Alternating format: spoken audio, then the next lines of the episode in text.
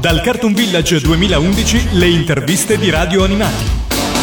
Da Badia San Salvatore, Cartoon Village 2011, abbiamo ospiti di Radio Animati Andrea e Sabrina. Benvenuta Sabrina. Buongiorno. Benvenuto Andrea. Ciao, buongiorno. Anzi, bentornato Andrea. Con noi c'è anche un amico di Radio Animati che anche per questa volta chiameremo Filippo. Ciao, buongiorno a tutti. La domanda d'obbligo è come eh, vi siete ritrovati tanti anni fa nell'avventura di eh, cantare la sigla del Mago Pancione? Beh, benissimo, è stato bello tornare indietro nel tempo, vivere veramente l'emozione che uno ha quando sale su un vero palco. Prima domanda d'obbligo è come è successo nel, nell'83 che vi siete ritrovati in uno studio di registrazione per cantare la sigla del Mago Pancione? Beh, perché mio padre praticamente è partito tutto da lui, arrangiatore insomma del brano, ci ha fatto esibire a noi che siamo i suoi figli provando questa grande emozione nel mondo della musica. Ma e quando vi ha proposto di cantare la sigla eravate contenti, intimoriti?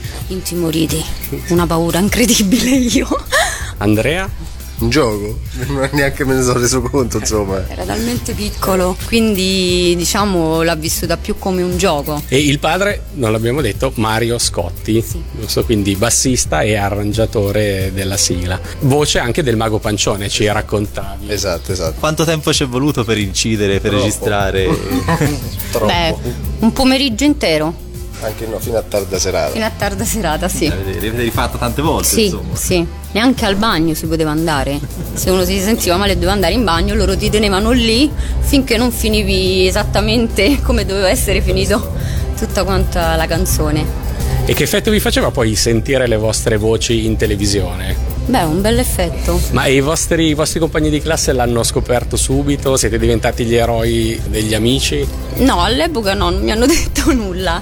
Diciamo più ora ho soddisfazione di questa cosa che feci all'epoca. Io non dissi nulla, quindi no. non c'è stato nessun effetto post canto insomma. Ma voi lo, lo, seguivate il cartone animato del mago pancione? Sì sì, sì sì, io poi ho continuato dopo anche con mio figlio quindi. E lui ha scoperto da solo che la canzone era cantata da te o gliel'hai no raccontato? gliel'abbiamo detto noi gliel'abbiamo raccontato. Ma e quando invece vi ha chiamato Mirko dei Raggi Fotonici per proporvi di venire a cantare al Cartoon Village non cosa avete pensato?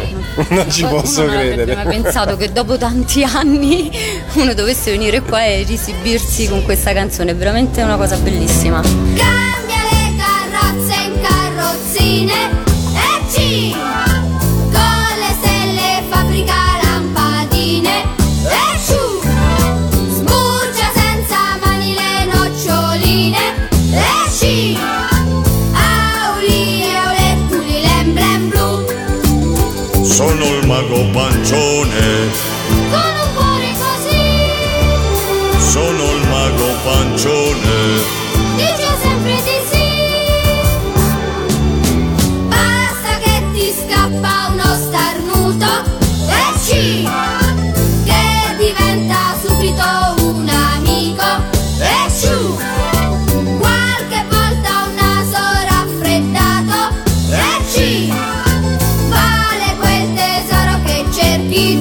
ma dopo l'esperienza di questa sigla voi avete continuato a lavorare vabbè insomma questo era ovviamente era un gioco di bambini ma poi diciamo da grandi avete lavorato come musicisti o avete fatto tutt'altro? Tutt'altro.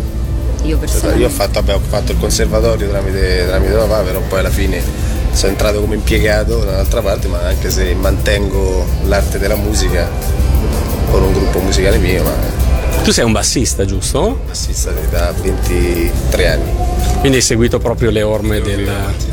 In maniera molto più dilettantistica. Suo padre aveva arrangiato, suonato anche in altre sigle, altre canzoni. Papà aveva arrangiato in molti pezzi di Mimmolo Casciulli e poi ha suonato come bassista in tutti i cantautori italiani, eh, anche perché lui era tornista all'RCA, quindi era bassista all'RCA, quindi tutti i cantautori italiani sono passati all'RCA, da Dalla, Ruggeri, eh, De Gregori, Baglioni, papà ha partecipato come bassista. Non a tutti come arrangiatore. E oltre all'episodio del Mago Pancione, raccontavi Andrea ai microfoni di Radio Animati che vi era stato proposto di cantare anche Conan. Conan sì, perché papà ha partecipato come negli arrangiamenti di Conan con Massimo Buzzi, che era il batterista, e dato che c'è sempre stato un rapporto molto stretto eh, di lavoro tra Buzzi e, e ma- e papà, gli disse perché era una voce femminile se voleva partecipare a questa cosa, poi invece partecipò Giorgia Lepore. Giorgia Lepore, no? Lepore. C'era una volta una città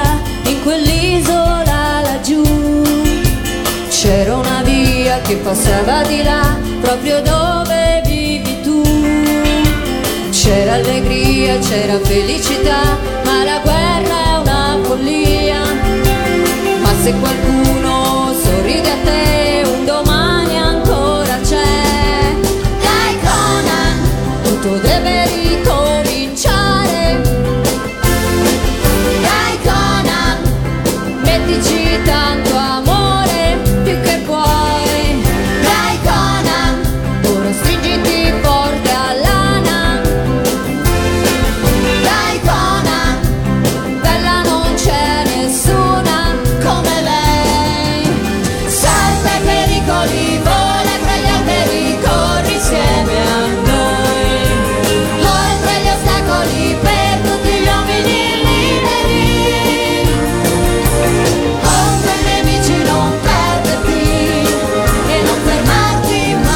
Esiste un provino cantato da te oppure No, no, un provino cantato da me no.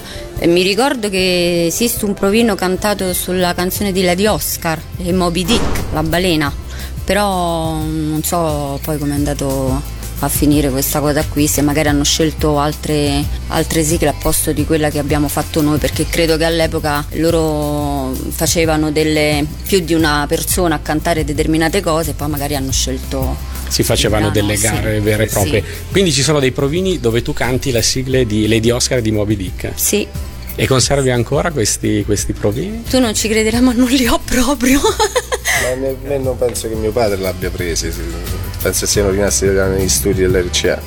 Vedo peccato, speravamo già in, un, in uno scoop. Se avevano qualche ricordo di Flavio Carraresi, l'autore del brano, visto che lui ha fatto tante sigle, ma siccome purtroppo è già scomparso da tempo, non, non ci abbiamo mai avuto modo di approfondire un po' su, su di lui. Ecco. No, io personalmente mm, ero piccolina, quindi mi ricordo solo questa cosa qui che abbiamo fatto, che lui non ci faceva uscire da questo studio Molto severo. molto severo sulle cose, ripetevi, ripetevi. La strofa per esempio del materasso e il sasso 20 volte perché non si sentiva la doppia S, quindi era una cosa proprio... Tra l'altro credo che sia l'ultimo brano di Carraresi, mi pare.